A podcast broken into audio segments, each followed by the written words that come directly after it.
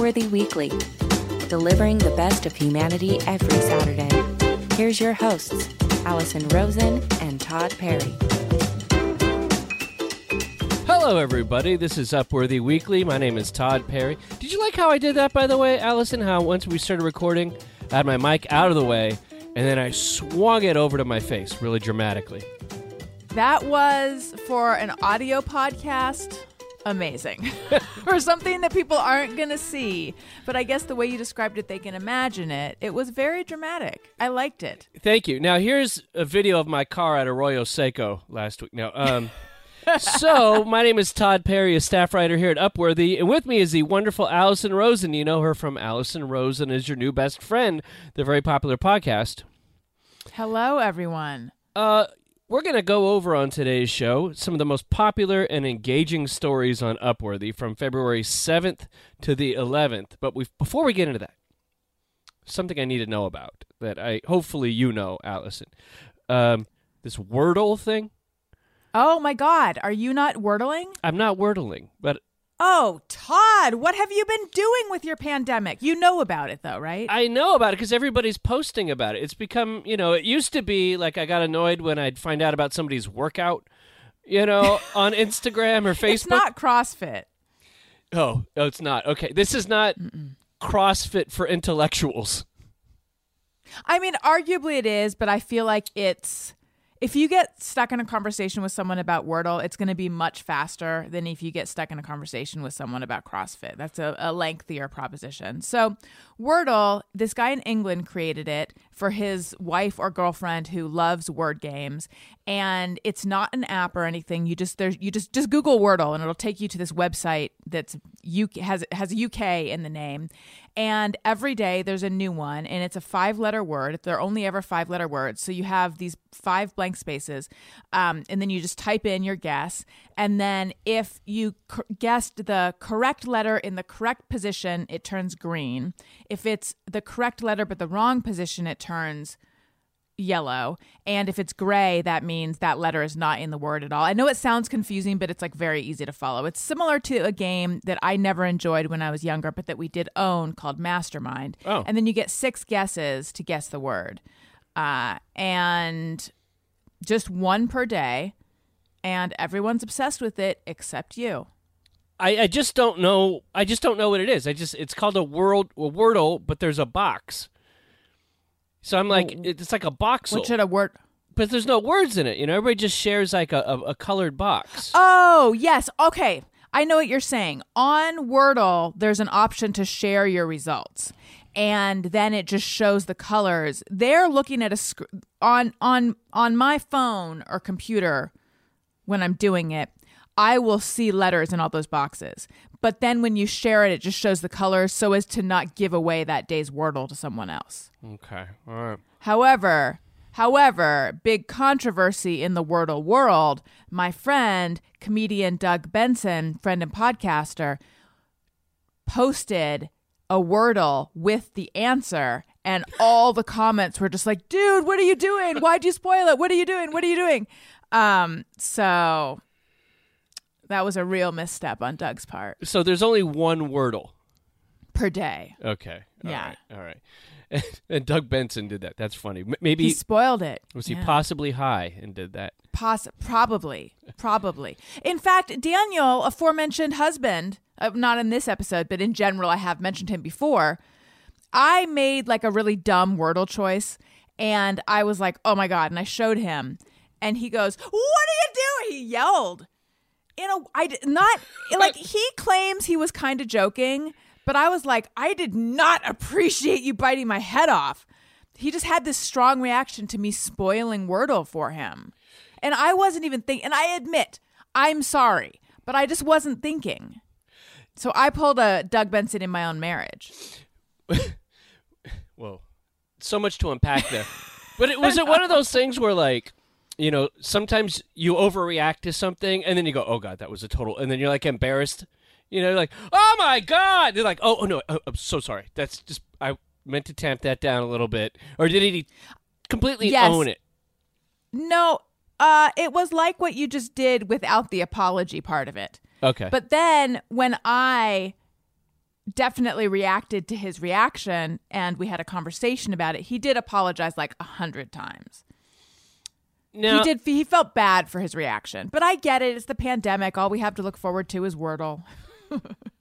now, if I get into the Wordle, is it too late now? Like, No, if I post no, it's on, not. on Twitter my Wordle photo, uh, the hieroglyphics or whatever that you get when Yeah. you done wordling.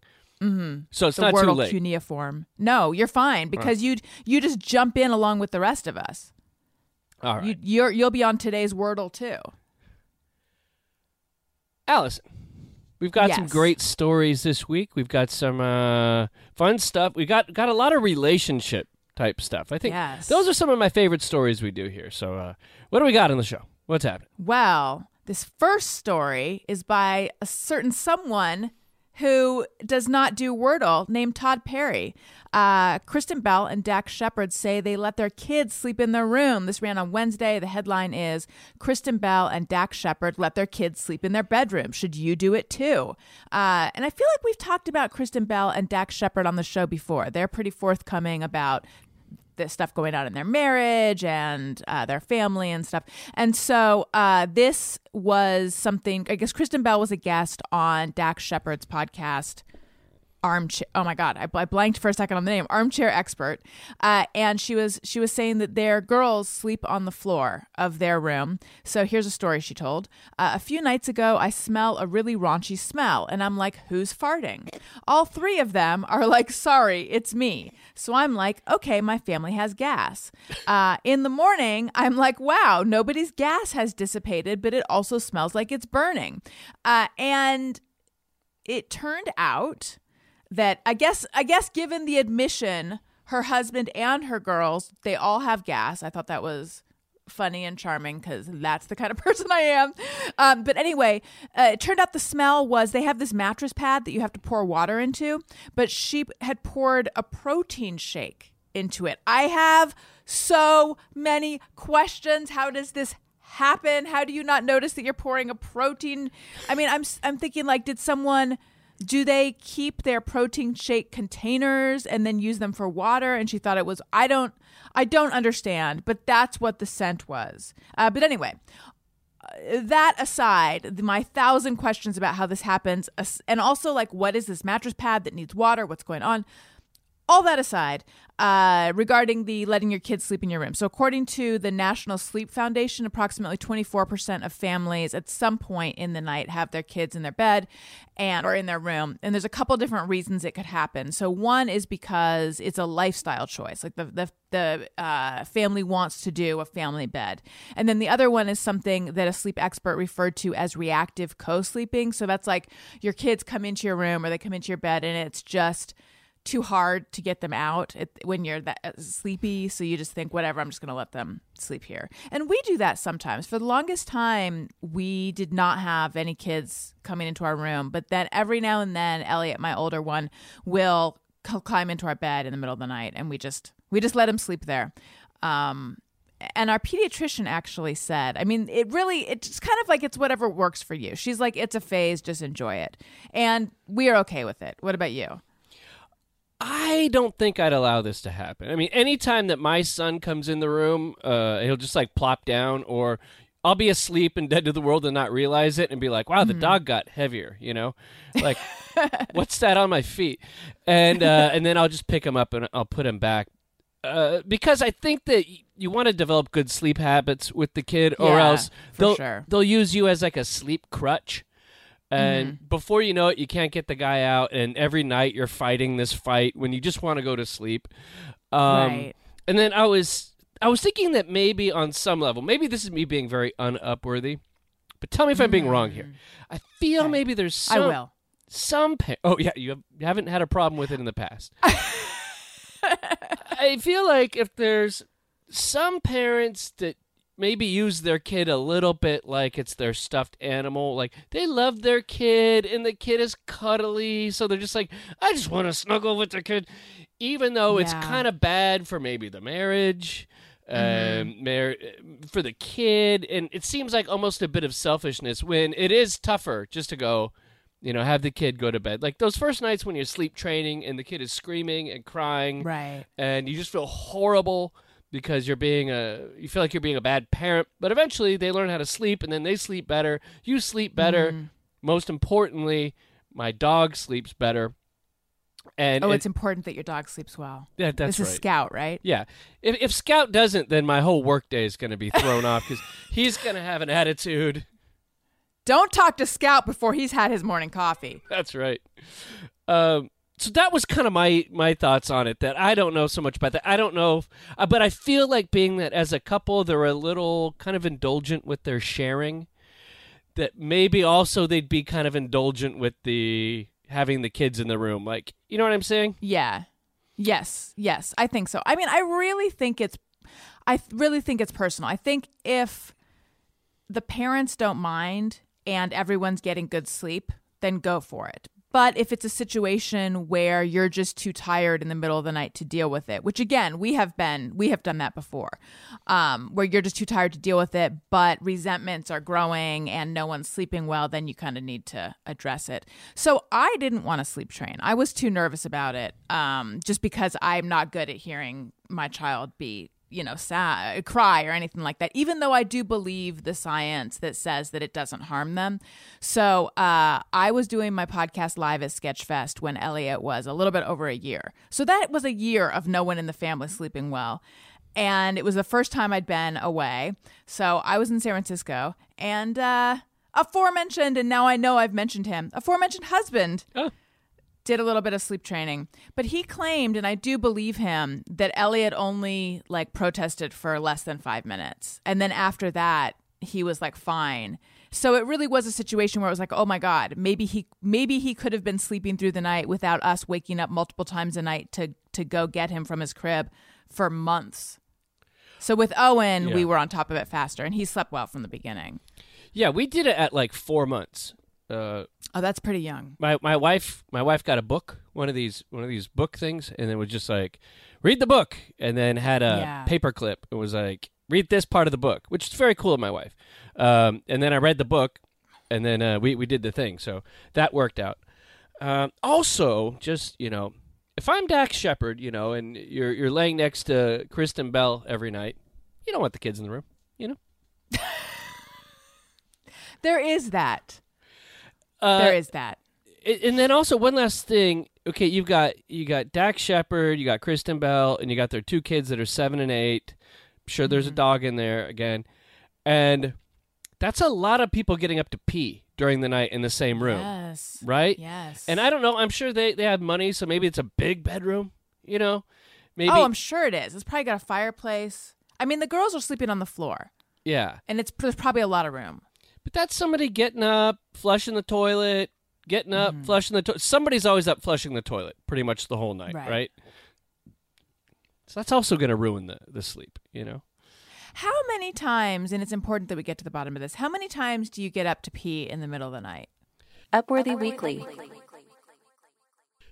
People who are, quote, good at flirting are sharing the clues that tell if someone likes you.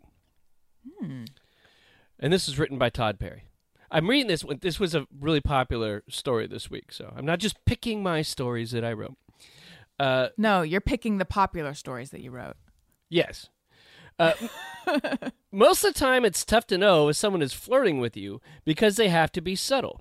They can't be too obvious because if the feeling isn't mutual, it can be pretty embarrassing. It's also tough to detect if someone is flirting because most of the time it's someone you don't know very well. So then you think to yourself, Are they just being friendly? yeah, do they like me or are they just being friendly?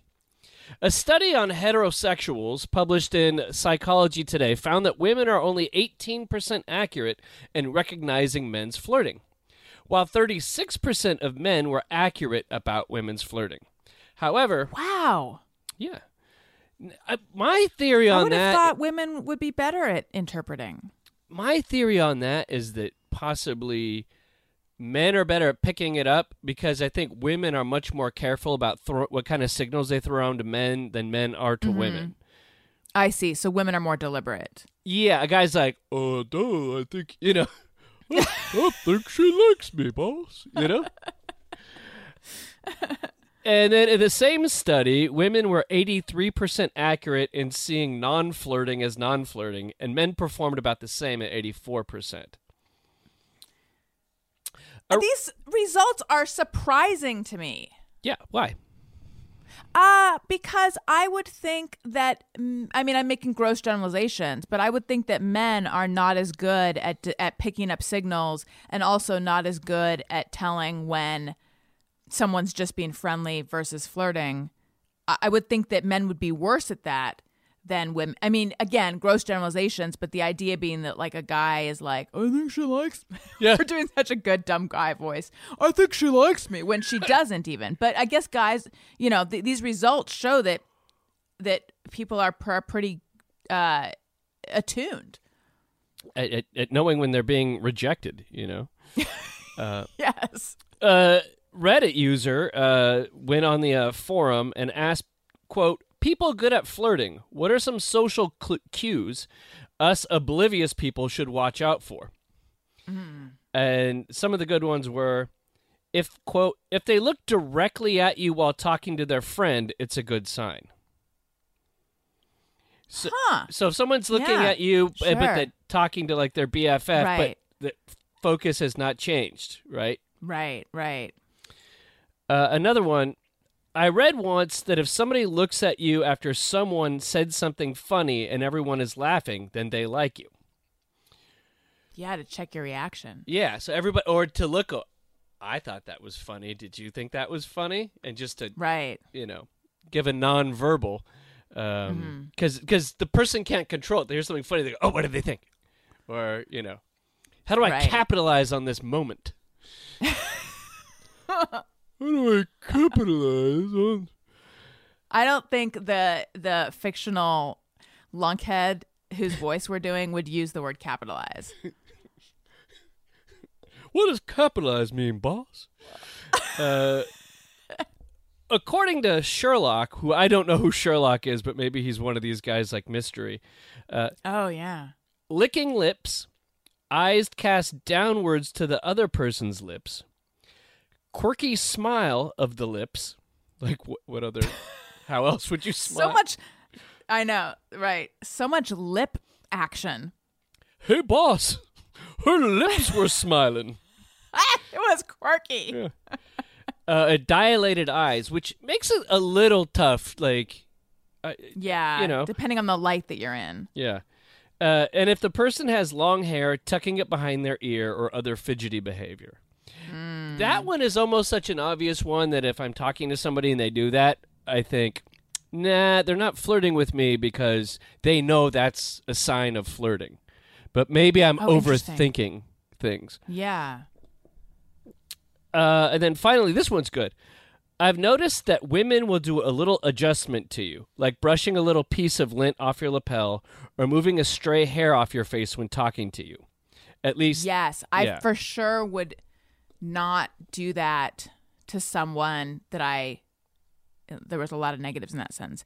If I'm doing that to someone back in my single days, now it just means like they're my child or something. But if I'm doing that to someone, I'm definitely like, I definitely am open to having some kind of relationship with them because that's such an intimate gesture to like pick to to touch someone like that. yeah, and even on like if you, if you picked a tissue out of your uh, pocket and then like licked it, and then started like taking a smudge off their cheek or something, Yeah. uh, grabbing the back of the head, like Mm-hmm. Totally. Yes. If you're changing their diaper, that's so intimate. You know, it's funny. When I was younger, uh, like I'm curious about the the age group of the people discussing this and the people being polled because when I was younger, there was so much more mystery around all of it. And I spent hours with friends being like, yeah, and then I said this, and then he said this, and then I said this. What do you think that means? And there was so, so much time spent trying to figure out what things mean and how do I, it was just, this was such a, a big area of uh, intrigue to me. Whereas now, it's, I feel like it's pretty simple. It's just sort of amount of attention. It's Yeah. just attention. Yeah, it's uh my my buddy the great Al Chang once said uh, he was saying I was I, I think I was talking to him like does this girl like me is this and he was like Todd anything positive is a positive Yeah. which sounds kind of pointless But anything kind of there's a baseline, and then when people when the you know somebody starts going over the baseline, well, first of all, you're a little suspicious that they might be interested, and then something starts going over the baseline, then it's time to investigate. You know, Right. uh, what are some things that you've seen that you think, oh, this person's flirting with me? Well, as a married person, I will say that when people slide into my DMs and are like, well, I feel like I should be careful saying that because then some some uh, some listener who's like not trying to be inappropriate at all will be like, I was just being friendly. Ugh. But I do feel like there's a certain type of uh type of attention online where I feel like this this feels like too much. Like I, I'm like I'm I'm married and we don't, you don't know me and what's going on. Um, you know, I think it's just a sort of a, a, a the conversation going on longer than it needs to, or joking around, compliments, those kind of things. When when the small talk becomes like aggressively upbeat small talk, Yeah, you know, uh, I found it's vi- it's it's so this is so uh inarticulate, but it's just it's vibing. It's a vibe. yeah. What were Uh, we gonna say? Yeah, and, and I feel like somebody sometimes when people they get they they kind of broach the normal distance that you would have in talking with somebody. They get a little closer. They lean in a little more. Uh, I found when somebody starts saying "you're so blank," right? Oh, you're so cheeky, or you know, you, you what? yeah, uh, it's that teasing energy, kind of. Yeah, like some kind of like bickering. Like when somebody like mm-hmm. you barely know them and they start immediately like kind of prodding you or making fun of you a little bit in a way that suggests that they're way closer to you than they actually are. Yes. You oh, know- Oh, that's a good way of putting it. Yeah. Yes, like striking up a sort of a overly intimate connection. Yeah. Like Connection. We're going to go there already. We're already, Right. you know, we've already known each other forever kind of thing. Right. there was um, one time it was a gal that later became my girlfriend and the way she communicated it to me was pretty great like we were talking at uh, like a club like outside and we had some mutual friends or whatever and i remember i was just sitting there talking with her having a drink and i was like oh like she's super cute you know and we're vibing you know we're vibing like the kids do and uh and then i remember she just grabbed my hand and just dragged me over to where her friends were Oh, that's for sure a something. Yeah, it was like For a sure like, flirting, I- yeah. yeah, like almost like caveman. Like I just bonked you over the head, and it was cool. Obviously, she thought that I liked her too, because that that is taking a little bit of a risk. You know, you can be like, Mm-hmm. Right, whoa, whoa, whoa, whoa, whoa, sure. what, what you doing, girl? Yeah. You know, um, so I always remember that as being, oh, that was easy. Now I know where this Mm-hmm. goes. Right. Yes, I can for sure remember being younger and being at parties or at sh- um. I, I used to go to a lot of music shows, things like that. So anywhere where it's loud, um, like leaning in close so that I can hear him, or like with saying it into his ear, things like that. Just anything to create physical closeness is is flirting usually. I I remember one time uh, a, a dude was flirting with me, and I I completely missed all the signals till the end of the conversation. Which I was in a I was in a kind of like a punk rock bar in Long Beach where I live, and Long Beach is very like very one of the like the gayest cities in California. You know, there's like really big gay population. It's cool. It's a very diverse uh, city, but and I think this guy was kind of new in the scene, so maybe he went to a bar where it wasn't necessarily a gay bar or whatever. And um, I remember I was sitting down and I had like very little money. I was like in college and I just had like enough for like one beer or whatever. And then the guy bought me a drink, and I was like, "Oh, cool!" And he was like a big, like, looked like a football player, like. Mm-hmm. And we're gabbing, and then he's like, "Oh, let me get you a drink." I said, "Oh, thanks." You know, he's being nice, and then he goes, "You know, I'm starting to figure out who I really am." And I was like, "Oh, right on, dude. That's cool. like, you know who you are, man. That's cool. You know, dude. You know, I was just being me." And then, like a couple minutes later, he kind of drops it in there. He's, You know, I'm starting to figure out who I really am, and I'm like, "That's so cool, bro." You know, and this keeps going. like I'm totally oblivious. And then it, there's a band playing, so it was kind of like a punky bar, and mm-hmm. so the the people in there were getting a little like kind of moshy, not not hardcore, but like kind of pushing each other around.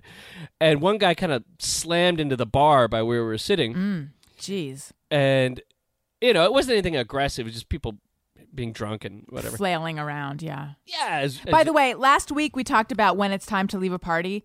When I'm in a smallish room and that starts happening, people start running in a circle and throwing their bodies around, then I'm like, and I'm out of here. Yes.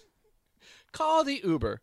But the, and then the, the guy turned to me and goes, "Look, if things get out of hand in here, I'll protect you." And I was like, Okay. "Oh, ding ding ding." Like, "Oh, that's this is what's happening here." Oh, oh, oh. Oh, okay, cool. All right. Right on. And then I was like, "Oh, I get it." You know. I got what was happening, but it took me like this this dude was throwing throwing Yeah. the uh, signs at me and oh, duh, duh, So- you know. What did you do? I just hung out and thanked him for the beer later and left when I was going to leave and had a nice conversation and didn't, you know. Didn't be weird. Good. Yeah, just, yeah, I was like, dude, bro, man, you get? No. Um, who cares? You know, it was just like, oh, it was, Right. it was, a, it was a compliment, you know. So Yes. I just wondered if you were like, oh, I have I been giving him the wrong idea? Ah, no, I don't really think so. Um, Yeah. but who who knows? It doesn't sound like it. It doesn't sound like. It doesn't sound like you needed to clarify. yeah, I yeah. say, as someone completely extraneous to the situation. Thank you. Upworthy Weekly. How much do you love Dolly Parton, and are you ready to love her more? I, I'm all in. I'm all in. Let's You're do it. already all in. Yeah. Okay. Uh, yeah. I don't. I mean, I feel like for a, a while she was when I was very young, she was almost a punchline because of her physique. Yeah. But now she's really become a hero. Uh, so Dolly Parton's Dollywood theme park to pay full tuition for employees pursuing higher education, and this is by Seth Raman S. and it ran on Thursday. What the hell was that? Warning the following story is super wholesome. It scared Its me. sheer goodness may cause some to regain their faith in humanity and to burst into uncontrollable tears of joy. So, Dollywood Parks and Resorts will provide free tuition and cover the cost of books for its employees. They are launching a program on February 24th called GrowU. Uh, Enterprises, which is Dollywood's parent company, announced the program can be accessed by 11,000 of its seasonal, part time, and full time employees. So, you're just working there part time and you can get your tuition covered. That's incredible. Uh, at their 25 U.S. attractions, including Dollywood. And I didn't realize this, but they are following the lead of other companies, companies that perhaps you and I might not think are were so progressive, but Best Buy, Chipotle, Home Depot provide up to $5,000 a year tuition cost to their employees, and Starbucks offers to pay for its workers' online college degrees through Arizona State University. And then last year, again, I was pretty blown. I didn't, I don't know, I had my head in the sand. Uh, Walmart announced that it would pay for college tuition and books for its 1.5 million U.S. employees, and added that it would invest close to 1 billion over the next five years in career training and development programs for workers who want to work in related fields. So, go companies trying to uh, lighten the load of student loan debt, which can be just a huge burden. Oh yeah. Uh, I think it's interesting because it shows you have a commitment to your employees that goes beyond like the quid pro quo. Right, right. Um, I think it's also there's something a benefit for the company is that you lure in probably better qualified candidates who are probably going to do a better job. And I'm sure there's tons of studies that show that with this type of program you're going to get better loyalty or um, people are going to stick Mm-hmm. With you. Or, So cynical. You think they're just looking at the bottom line. No, I think you're totally right. Yeah, so no, I think you lure more more highly qualified candidates and then also you end up with more highly qualified employees. I mean, more educated. yeah, I, mean, think- that's a that's a huge great perk, I think. Yeah, and it's a it's just a win-win. It's you know what? It's the market the the labor market working out perfectly. You know. Right. Uh, you get great employees and the the employees benefit from it. And it's it's a win-win. It's like when they have Mm-hmm.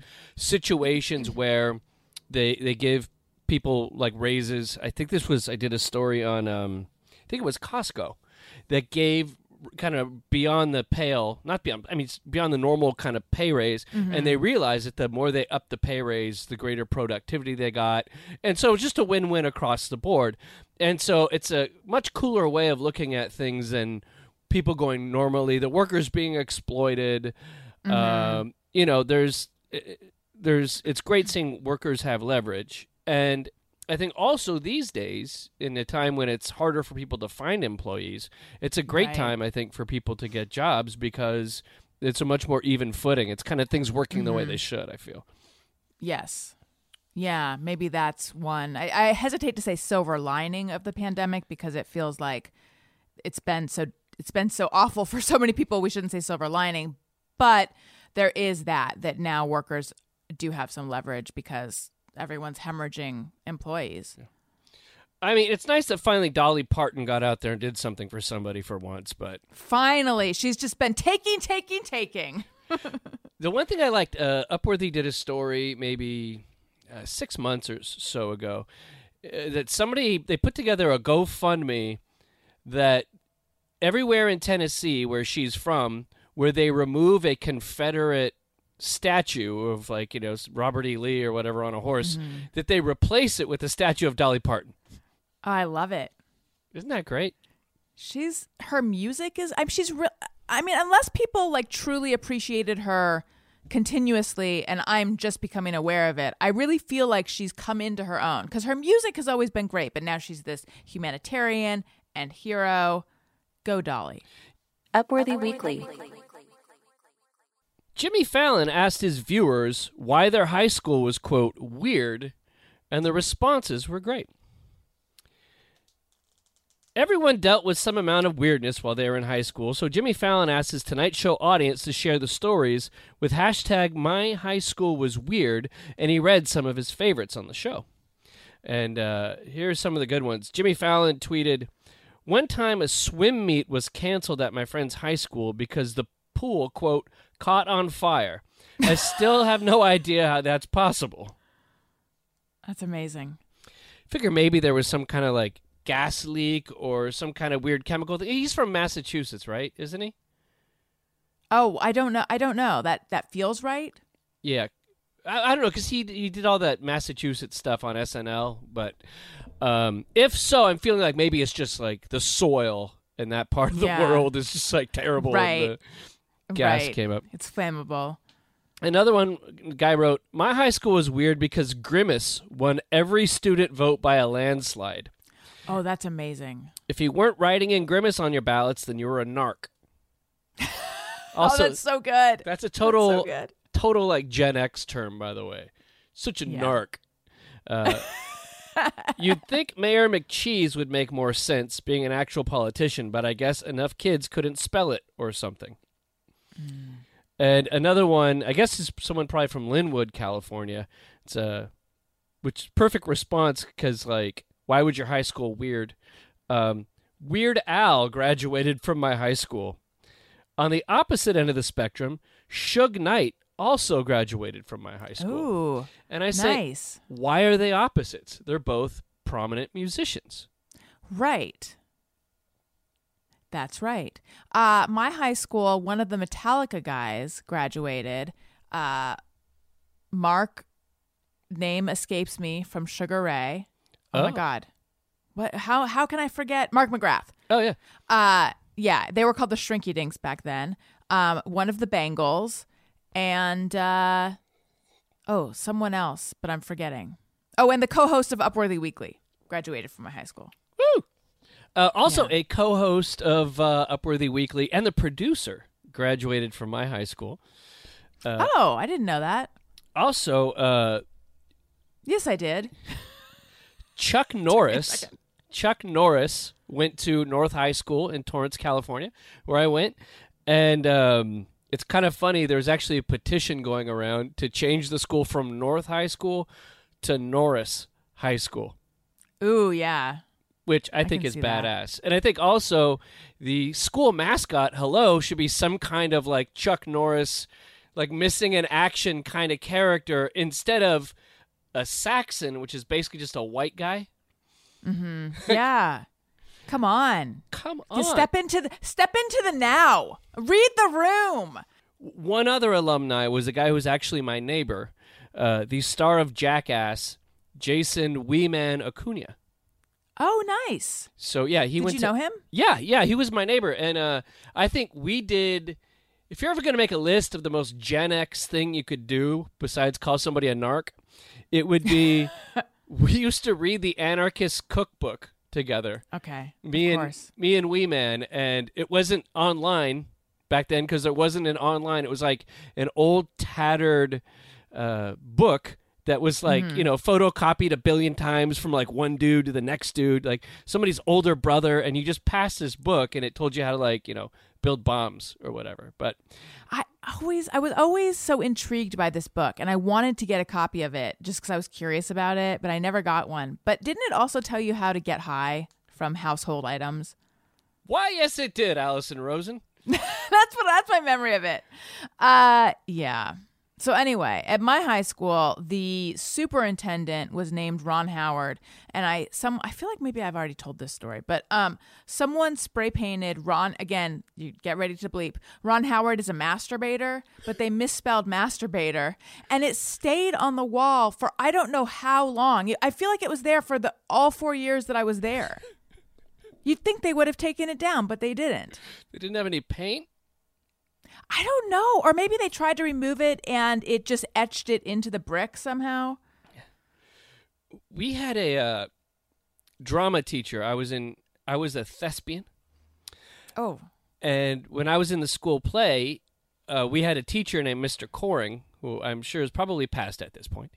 And he would sit. We had like this big. It was like a gymnasium that had like a, stage in it, and it would be mm-hmm. totally dark, just the lights on the stage, and all you'd see was this cherry of a cigarette. and he'd sit there and smoke the entire practice in an enclosed building and just go, quiet backstage! And you just see this and you'd smell the smoke and all you'd see was just the light the red glowing cherry you know the occasional match and then the cigarette and he would just sit and smoke all day. Like one last one last thing for weird high school. So th- in hindsight this is very strange because you know they have different like cultural clubs in high school Yeah. Sure. so they had they had the european club which to me kind of rubbed wrong you know it seems Right. kind of like White People Club. Yeah, basically the white people club. Uh, and then their argument was, well, if we have our you know clubs for, you know, the Japanese club, and if we have you know the Sounds of Blackness club, then we should have the European club.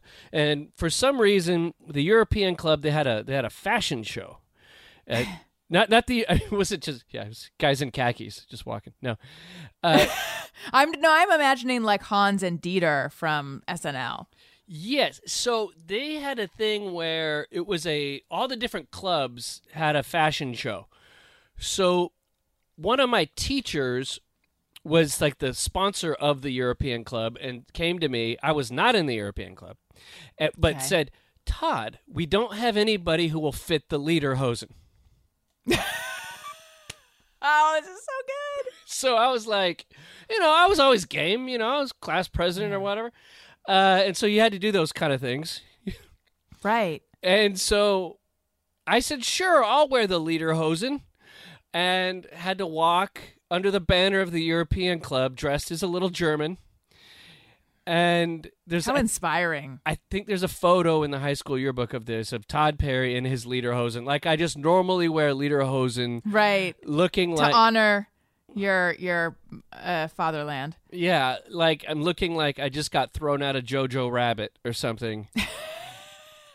Upworthy Weekly.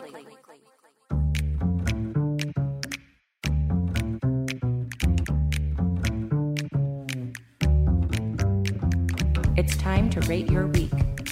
Have something great happen this week that you just have to share with the world? Tell us about it by emailing us at upworthyweekly at upworthy.com. So, Alison, on a scale of one to five, one being horrifyingly terrible, five being transplendid.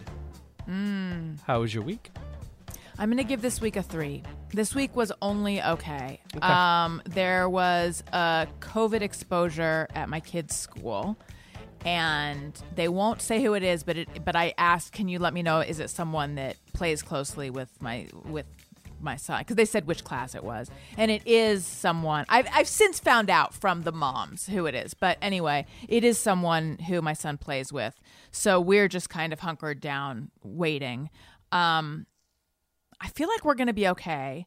But anytime I hear a sniffle or a sneeze or like I had a really bad headache yesterday, I'm like, oh, it's happening. Oh yeah. But there's been 45,000 times during this pandemic that I've been sure it's happening and then it's not happening. So, um, but I am, so they've had to stay home from school. I'm just a little worried about it. Um, you know, they had dentist appointments. I had a doctor's appointment. I reschedule all of those. But I was thinking, do I, I think it's the right thing to do, but I'm just wondering, like, how I was thinking all the parents of the kids in in this class, they're probably still going to work, right? Because one kid in their kid's class tested positive. I can't imagine every single person is staying home. Like I don't know what the right thing to do is when it's not a dir- it- when it's like a not exactly a direct exposure it's like someone in the class so does everyone do, do, does the family of everyone who has a kid in that class do they all say i don't know Uh, I would I would think not. I think uh, Right. You know, if your kid has it, then yeah, you stay home or work from home or whatever. But I think one generation past, I think is a bit much, especially when you're dealing with very young kids. Um, Mm-hmm. Yeah, and I don't want to get into the whole, you know, these age groups spread and those because I don't. I don't want to get a warning Right. from Spotify, but uh, Oh, and then I'm just what I'm describing is something that's not exactly a three. I'm gonna say two point five actually. Uh, my husband heard a noise in the attic last night, and then this morning we heard a smell. We smelled a smell. We didn't hear it. Uh, did I talk about the rat situation with you one time? Did I tell you a horrendous rat story, or was that on one of uh, was that on Childish? you told me about. Yeah, we talked about. Oh yeah, how there was a rat that was at your parents' house. Oh yes. Okay, that was that was the up that was the upworthy uplifting rat story. I haven't told you the bummer rat stories. So we had a rat situation a couple months ago and an exterminator came out and they did all the exclusions, which means like make they make it so the rats can't get in, but they didn't want to deal with the crawl space. They're like, "We're pretty sure it's coming from up here." So for whatever they kind of blew me off when I brought up the crawl space. And now I do think they are getting in through the crawl space, and so we need to have them back out. But I just feel frustrated because I feel a little bit like exterminators. It's sort of like car mechanics in that they're dealing with a population of people who is. Uh, sorry, I thought I heard something. Um, I feel like they're sort of like car mechanics in that they they hold all the cards because like I don't know anything about uh, you know, crawl spaces, attics, pests, all of that stuff in the same way that I don't know much about cars. So I'm really at their mercy. And I feel that they did not do the best job. I don't mean to be a Karen regarding the exterminators, but come on, people. We are still having some uh, trespassers in our attic. So anyway. But also, it just makes me really sad. It makes me sad. I we didn't. I didn't even know we had traps up there anymore. But I guess we do. What is it about you that keeps attracting rodents? Is the question. I don't know. I think they. I- Well, my cheese perfume, Oh, my peanut butter shampoo, um, and just my general vibe, I guess. are you a better person than you were last week? No, I don't think so. Hmm. I think I'm pretty much the same.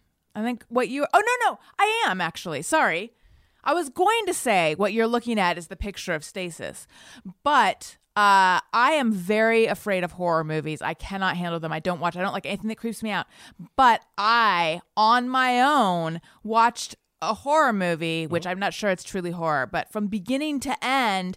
And then I wasn't even disturbed and I went to sleep and I wasn't even scared. I'm tr- I've truly become an adult. And what I watched was the 1975 uh, hit Stepford Wives. Now, I don't know if it really counts as horror. It's more like thriller and it's really not scary. But it, it you know, it's considered, it's classified as horror. So therefore, what I'm saying stands.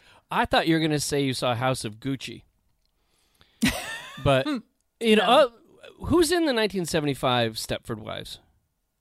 Uh, Katharine Ross, who was in The Graduate. Okay. Um, this wo- woman named Paula Prentiss Oh, yeah. and Pat is his name Patrick O'Neal. Um, Mary Stuart Masterson. I think Oh. she makes her screen debut. She plays one of the kids, and her actual father plays Walter, the male protagonist, antagonist. Have you seen it? No. Do you know the story?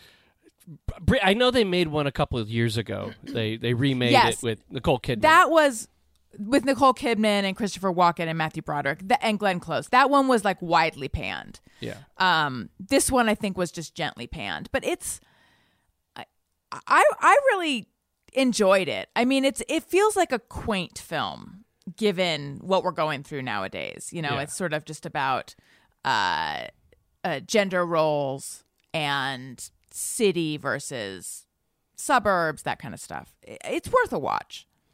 Well, the good thing is that you took a step out of your comfort zone, and then next you might see something a little more scarier, you know, and and you can maybe you're going to find a whole genre, and like I the know. next five years out of your life, you'll be like, I want to see this other horror movie. Yes.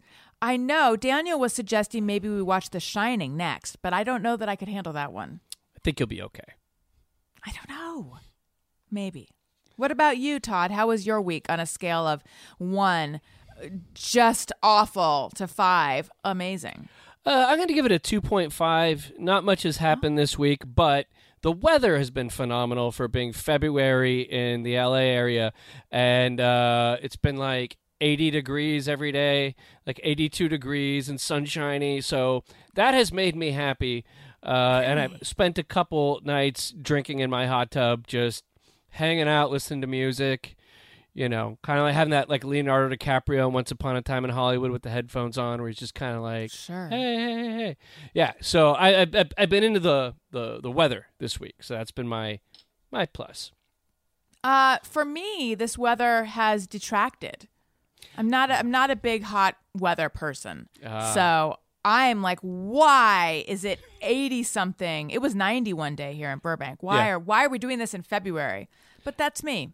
Oh, I, I'm all about it. It's like I come alive, you know. Yeah, you're just like a tortoise. Uh, are you a better person? Uh, uh, I'm gonna let you judge this. Okay, So put on your judgment hat. already on. okay. Um, so last week, I was uh, I forgot to wear deodorant one day, and so at the end of the day, I didn't I didn't realize it though was a thing, and at like seven o'clock at the end of the day, I was like, ooh. little little Was it ripe? l- slightly ripe though just enough Okay. to know i'm alive you know Well, you did say you come alive in this weather. Yeah, and so it was just just a little bit.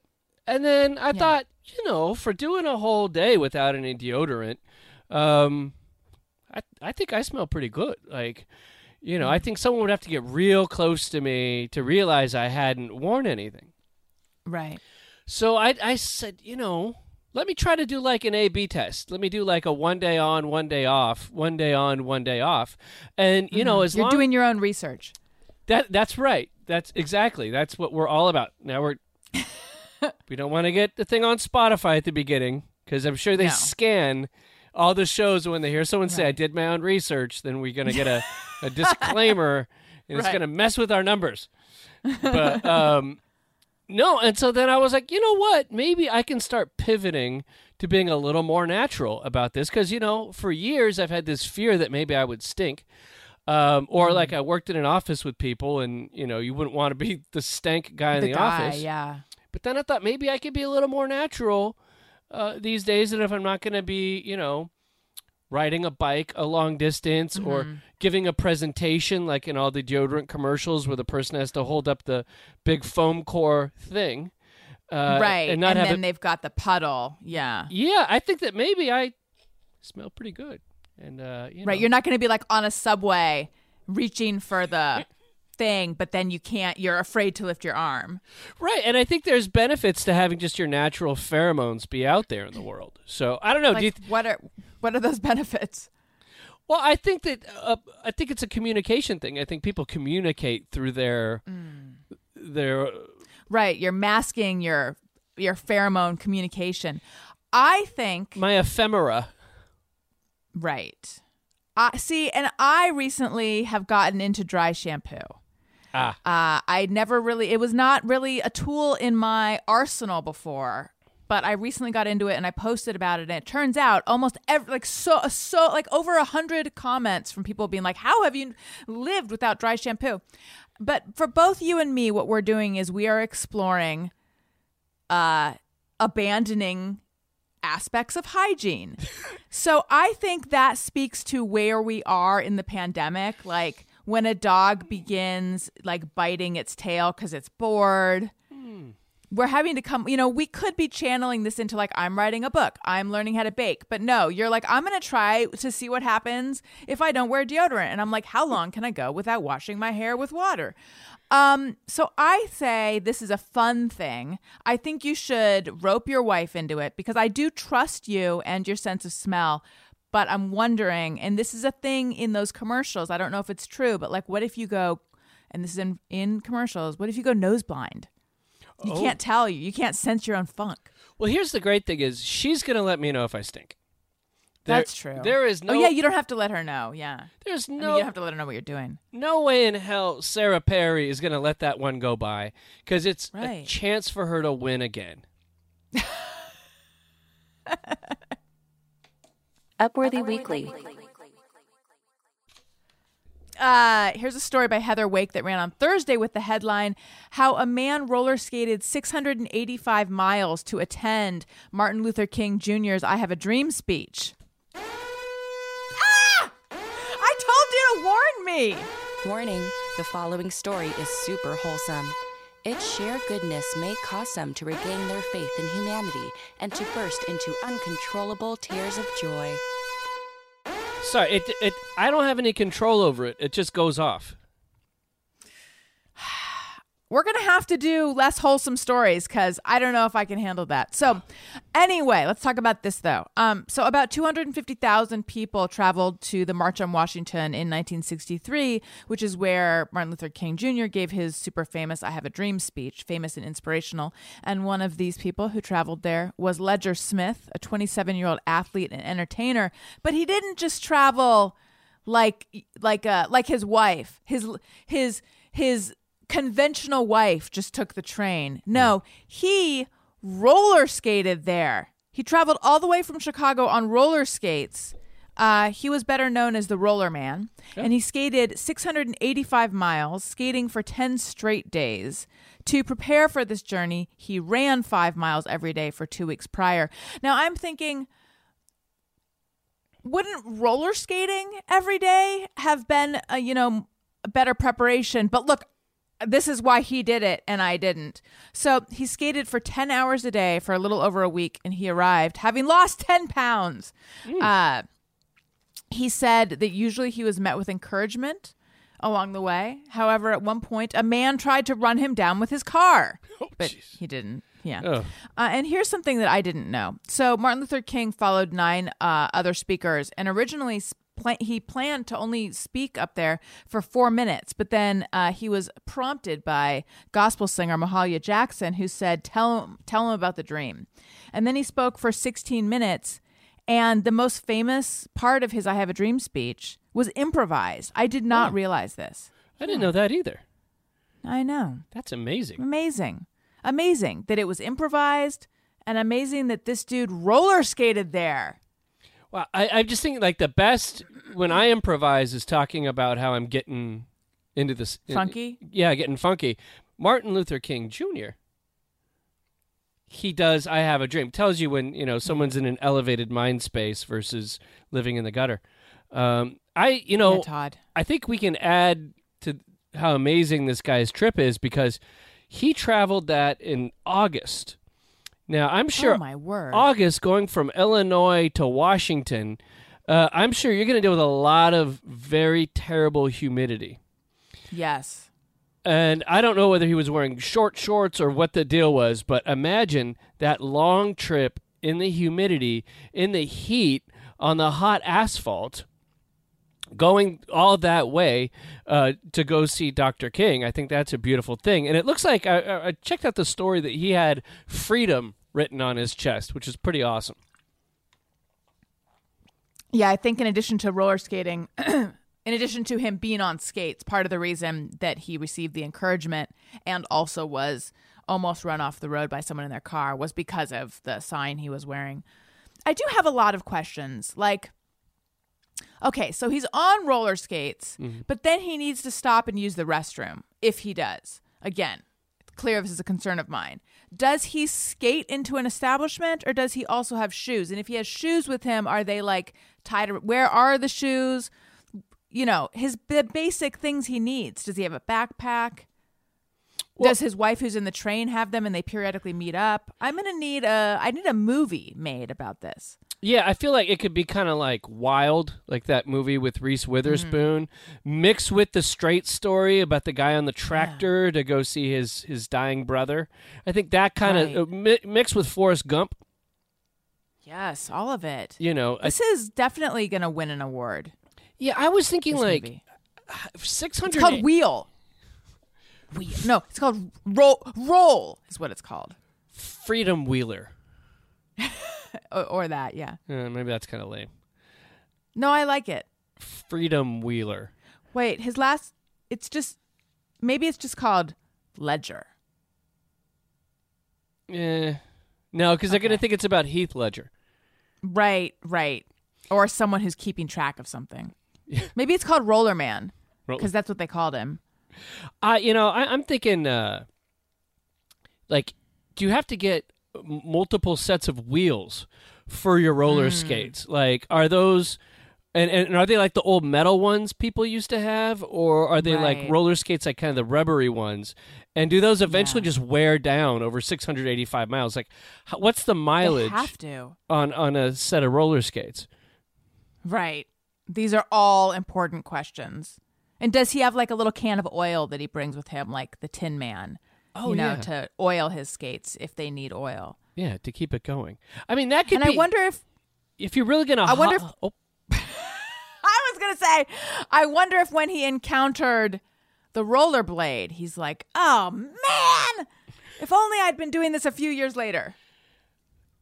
I'm, I'm thinking like you know in, when they hollywoodify these stories it's you know they got to add some element of drama to it that may not have existed.